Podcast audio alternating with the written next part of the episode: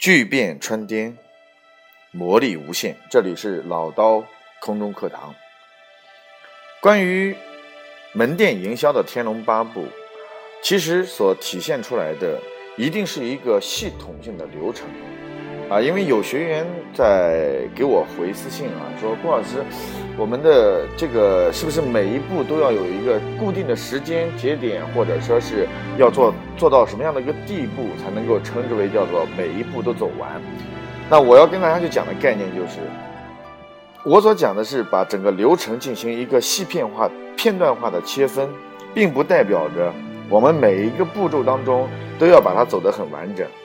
因为有一些。啊，已经建立起信任指数的这些伙伴，或者是我们的客人，那实际上你前面的精准分析这个阶段做过了，你就不需要再去形成这个阶段。另外呢，对于我们的呃所谓的这个需求，我们之前对它已经摸索得非常的清楚，对吧？那跟客户之间有了信任基础，有了精准分析，有了需求的挖掘，我们也知道他要什么。那这个时候其实我们是不太需要这个再下危机啊，干嘛的？通过良好的关系和信任，就可以直接进入到下一步，就是解决方案，或者是下订单，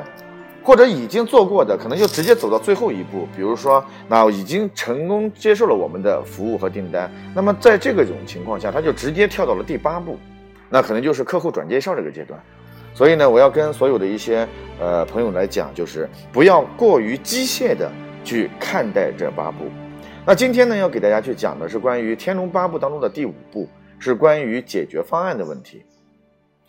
解决方案这个是我们在危机一旦下了之后呢，给出的一个转机条款，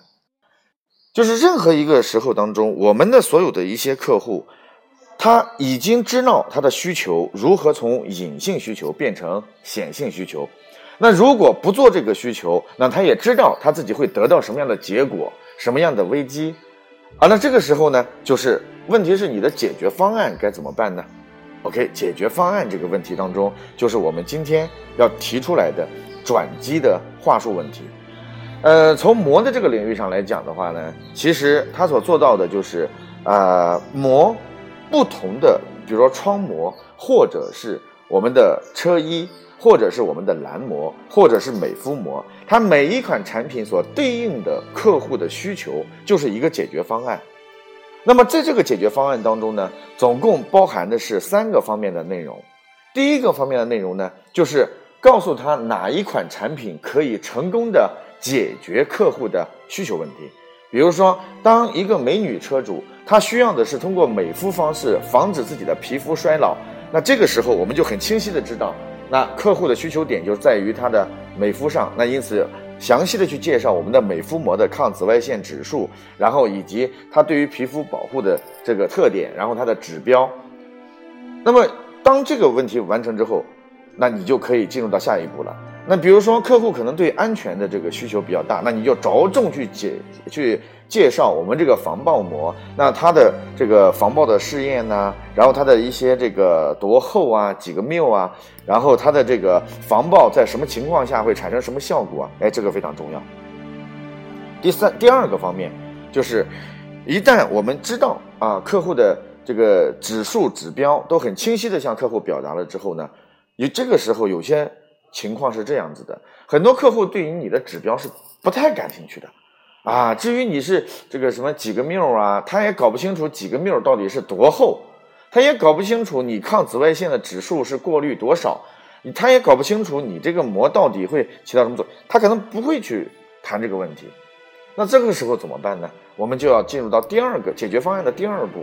解决方案的第二步所谈到的是什么呢？就是描述客户贴完之后产生的实际效果。那这个其实就是要。学会场景化描述，营销当中其实有一个非常重要的一个阶段，就叫做场景化描述的问题。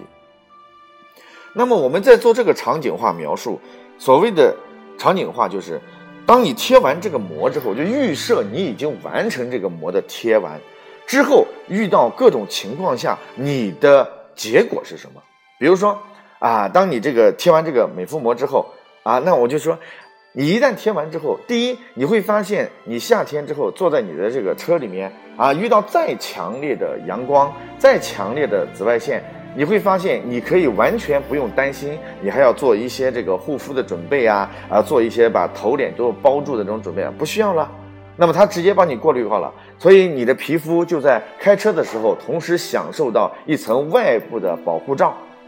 那比如说，当我们去遇到很多的一些这个呃安全性系数的需求的时候，那一旦你装完这个膜之后，那么你在这个车里面如果有了一些重要的东西丢进去了，你也不会担心别人会直接打破玻璃把它拿走。然后遇到了一些这个重大的一些石子儿撞击，或者说是一些小型的车祸的时候呢，那你在这里面有这层膜来保护你，一旦车窗出现巨大的问题，那么。玻璃也不可能会碎到你的身上，划破你的皮肤，等等等等。那这个呢，场景的描述过程当中，其实就是我们在解决方案当中非常重要的一个点，让客户随着你的引导，感受他在哎想象的那个过程。哇，这个对对对对对，就是这样，就是这样，就是这样。那这个时候呢，同时啊，你在做这一步的时候，就是要让客户去明确的引入到你的语境范围当中去。啊，这个很很关很很关键啊！你比如说像我，我在这个带我家小孩去这个这个玩具城去玩的时候，你会发现那些导购他啊真的非常棒，他就把你引导到，如果你哎把他带到自己家里面，然后在自己的床上，你可以抱着他玩，那那小朋友当然是没有这种免疫力的了，所以呢他就很快的容易就是假设成交法就把他给成交了。所以这样的一个过程当中，预设客户的这个需求范围就变得非常重要。这是第二步，叫描述场景，让消费者产生置身其间的感觉，然后快速的形成他对这个产品的迫切性的下单要求。哎，这就是我跟大家讲的第二个部分，关于如何能够去预设一个场景。第一个呢，是你的专业指专业的一些方案。当你去讲出专业，客户不感兴趣；当你讲出一些场景，客户可能也没有这个为之心动的时候，那么第三步，啊，第三个方案就是我们要把一些示范，然后展示给客户看。那这个示范是什么呢？比如说我们这个 KDX 它有一些这个呃广告，然后它有一些这个具体的指数，然后的一些视频，然后包括它这个抗撞击。啊，这个这个一些视频试验，哎，你可以感受它。然后另外呢，在我们的门店当中，通常来说都会有很多的一些展示道具。那这些道具当中，包括我们的这个铅球，然后去撞击玻璃，然后产生的这种嘣嘣嘣的声音。然后，呃，包括我们的紫外线灯，然后包括我们的一些呃铁刷子来进行刷擦刷擦的试验，等等等等。这些呢，都是我们要能够通过第三步，然后让客户，啊，在场景描述之后，然后感受到切身的体验。所以，那在这个过程完成之后呢，你会发现客户基本上就对这个产品的性能的认知，以及对于我的安全也好，这个健康也好，然后这个隐私也好等等，都会有了非常好的这种植入心里面的一个种子。因此，在这种情况下，我们就可以快速的，然后让客户进入到下一个步骤，就是关于如何下单的技巧问题。所以呢，关于这一步当中，我们的这个需求方案这个问题当中，要通过这三个方式，然后来完成对客户的一个工单和认知过程。那么这三个步骤当中啊，关于我所提到的，呃，第一个方面就是专业技术。知识啊，要脱口而出的这个概念是必须要做到的。第二个就是描述场景，要懂得描述的栩栩如生，让别人感觉到非常、非常有感觉的带入到你的场景当中去。第三个方面就是我们要善用我们自己身边的所有的道具资源，我们拿到的一些这个资料资源，这些都是非常重要的，从而让我们在跟客户沟通和交流过程当中产生我们的专业性。这样一来的话呢，我们就能够快速的去进行收单的这样的一个下一步了。OK，这里是老刀空中课堂关于门店营销之天龙八部的其中